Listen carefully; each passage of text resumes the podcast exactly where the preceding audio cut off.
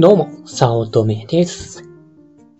今回は、一見、頭が良さそうに見えるアドバイスって、ゴミじゃないですか？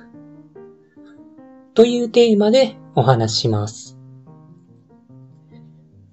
Yahoo 知恵袋ではない質問サイトが、お気に入りで思っても見ない回答が来たりするので、ちょこちょこ覗いています。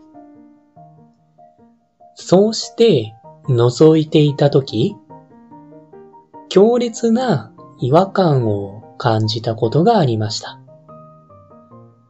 質問はこうです。2歳の子供が泣き止まなくて、毎日眠れずに辛いです。皆さんはどうやって乗り切りましたか？という、といった内容でした。いろんな回答が集まっていましたが、一番いいねが集まっていたまあ、質問を投稿していた人も感謝していた回答があまりに衝撃的で、他の回答は忘れてしまいました。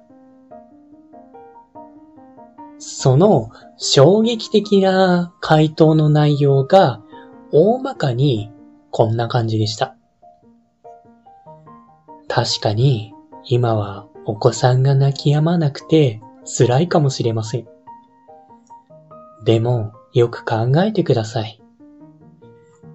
お子さんが泣いて辛いのは3年程度です。あなたの人生が60歳まで続くとすれば、たったの5%です。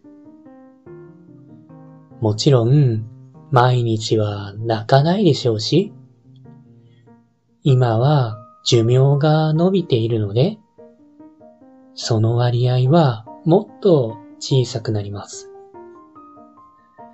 たった5%にも満たないことなんですから、我慢は簡単にできます。むしろ、たった5%で、その辛くも楽しい時間が終わってしまいますから、むしろ楽しむべきなんです。という回答でした。そして、その回答にコメントがついていて、確かにその通りです。今を楽しみます。みたいなコメントをされていました。マジか、と思いました。ちょっと気になったので、同じ回答者の別の回答も見ました。両親が嫌いだと悩む高校生にも親と過ごせる時間は短いんだから大切にしようと。まあ、みたいに同じような解説、回答をしており、また気になったのが会社に就職した新人さんのお悩みでした。質問がコロナの影響もあって会社に出社することがありません。同僚もいるのですが、一度も会ったことがなく、これから不安になってしまいます。どう対処すべきでしょうか？というものでした。それに対する回答が、会社は働く場所です。同僚がいようがいまいが関係ありません。会社は同僚と仲良くするために存在しませんよね。同僚がどうということは関係なく、あなたは仕事ができるよう努力すべきなんです。だから、あなたは他人がどうしていようが関係なく、今の仕事ができるよう邁進すべきです。といった趣旨でした。これに対する質問者のコメントは、確かにそうですね。難しいですが、頑張ります。という内容でした。それから、この回答者のことはブロックしました。現実を見ていない理想論を語る役に立たない回答だと感じ、なんか質問している人が理性的に考え、合理的に判断できる人間であると。そんな前提に立っているところが自分とは相入れない平行線だろうな、と感じたからです。例えば、子供が泣くのは人生の5%と言われて、なるほど。ほんの少しですね。なら頑張ります。という理論には絶対ならないですよね。だったら、10日間眠らないチャレンジをしてください。人生の0.01%にも満たない時間ですから、できますよね。と言われたら、は？ぁってなるじゃないですか。その、辛いものは、現在進行形で辛いのであって、その辛さは、生きる時間が長いからといって、希釈されるものではなく、辛いのは変わらないですよね。すごくいいことを言っているように一瞬聞こえましたが、現実的には無意味というか、ざれ言だと思ったんです。子供が大変なのは今だけだから、楽しみなよって言われても、当の本人は辛いだけで何の解決にもなりません。言った人は相手のことが理解できないのかと思ってしまいました。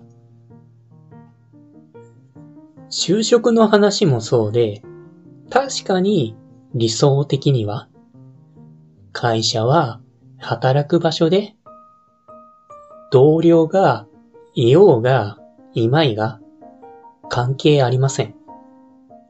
もう仕事がどれだけ進むか、それだけです。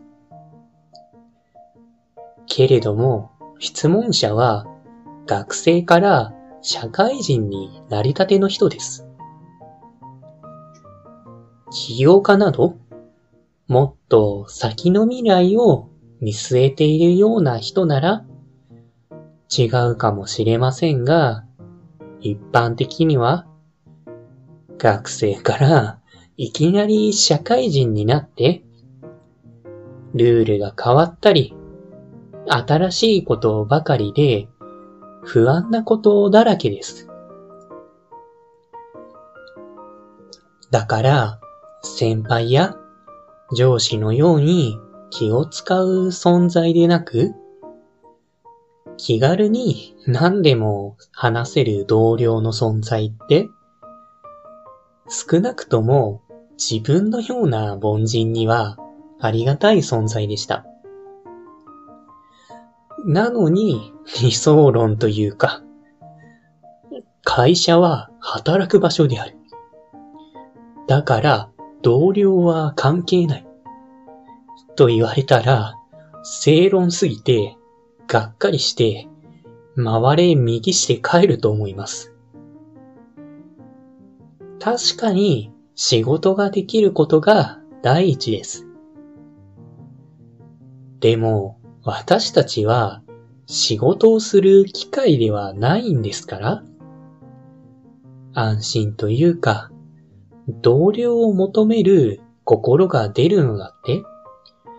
当然だと思います。なんか、それに対して、正論的なアドバイスって、あまりに相手との架け橋がなくて、また、相手のことを考えていなくて、かなり嫌だったんです。現実ってそんなに単純じゃないと思います。だから人は悩むんです。といった回答を見ていて、自分も相手のことをちゃんと見て、アドバイスする存在であろうと、改めて身を引き締めたお話でした。